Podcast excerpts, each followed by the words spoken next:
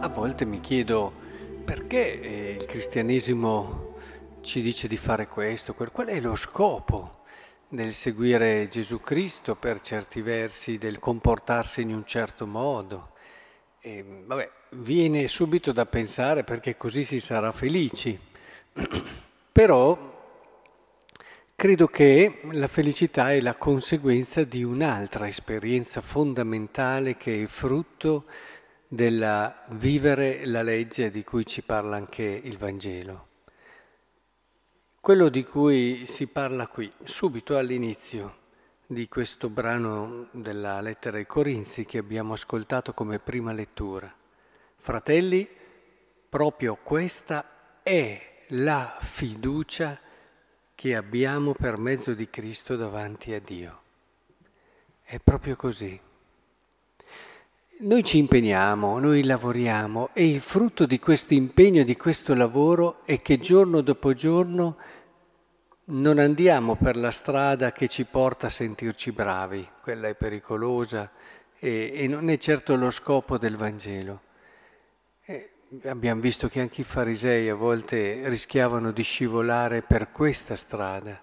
Ma noi ci comportiamo bene, lavoriamo in un certo modo, seguiamo la legge di Dio perché sappiamo che lì arriviamo a fare un'esperienza unica, che è quella di scoprire quanto Dio si fida di noi. Io penso che tanti cristiani eh, non riescono proprio a fare quella che è una delle esperienze fondamentali della loro fede, quanto Dio si fida di noi, la fiducia che Dio ha in noi. Se solo la sperimentassimo in parte, anche solo piccola, eh, nessuno ci potrebbe trattenere dal desiderare e vivere la santità.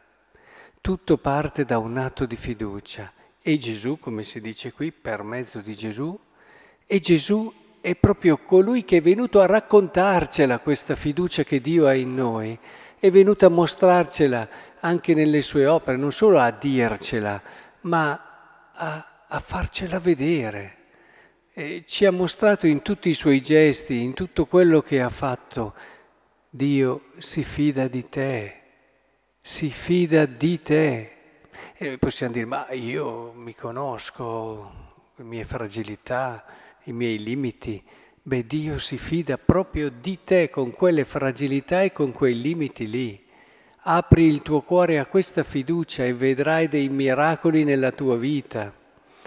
È importante che ritorniamo spesso a questa verità. In fondo eh, si lavora, ci si impegna, eh, proprio perché se da una parte l'impegnarsi, il vivere la legge nel suo modo più bello e pieno, eh, lo si riesce a fare solo quando si, è, si fa esperienza, diciamo meglio, di una fiducia, eh, dall'altra parte è proprio anche il frutto di questo impegnarsi la fiducia.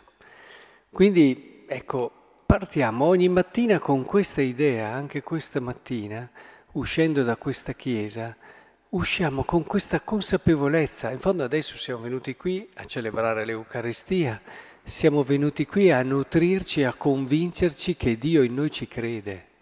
Noi siamo tanto preoccupati, no? Dobbiamo credere in Dio, dobbiamo aver fiducia in Lui. Sì, ma tutto parte da Lui. Noi veniamo qui a messa prima ancora che per rinnovare la nostra fede e fiducia in Dio, per fare l'esperienza della fiducia che Lui ha in noi.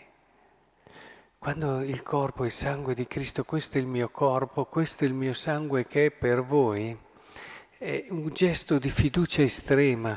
Quante volte ho ripetuto che Gesù non è sceso dalla croce anche perché era certo che noi uomini, con il suo aiuto naturalmente, la sua grazia, avremmo potuto continuare questa sua missione nel modo più bello, se no scendeva lui e metteva a posto le cose lui. Sapete un po' come quei genitori, no? Che sì sì, ai figli però ci sono sempre loro e alla fine controllano tutto loro e fanno tutto loro. Eh, sì, fiducia relativa. ecco, Dio non fa l'errore di questi genitori.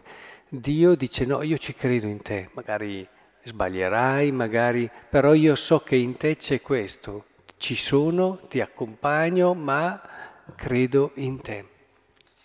E in questo senso anche il brano del Vangelo che abbiamo già ricordato come anche la legge di Dio vissuta nel suo significato vero ci porta qui a fare questa meravigliosa esperienza di un abbraccio che è un abbraccio di fiducia e di incoraggiamento, non un abbraccio di possesso.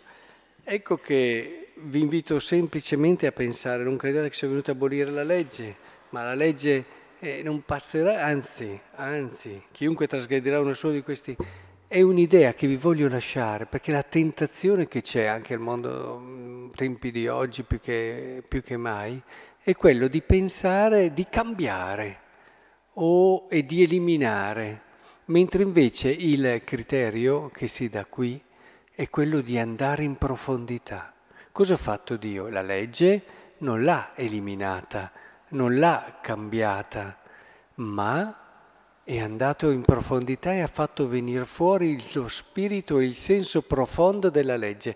Questo è uno stile, questo è uno stile. Nelle cose, quando prima di dire le cambio, prima di dire le elimino, cerchiamo di andare in profondità e cogliere una verità più profonda che è nascosta spesso e non è immediata in ciò che stiamo vivendo difficoltà con una persona, con una persona che lavora con me, che mi è vicina. Eh, non fermarti, bene, non c'è niente da fare, beh, vai in profondità, chiediti che cosa questa difficoltà ti insegna e ti dice. Vai lì e magari scopri qualcosa di ricco, qualcosa di bello che non avresti mai immaginato. Questo l'ho visto tante volte quando ci sono difficoltà magari di relazione oppure qualsiasi altro tipo di situazione. Ecco, lo stile che si respira in questo brano di Vangelo è proprio quello di dire vai in profondità.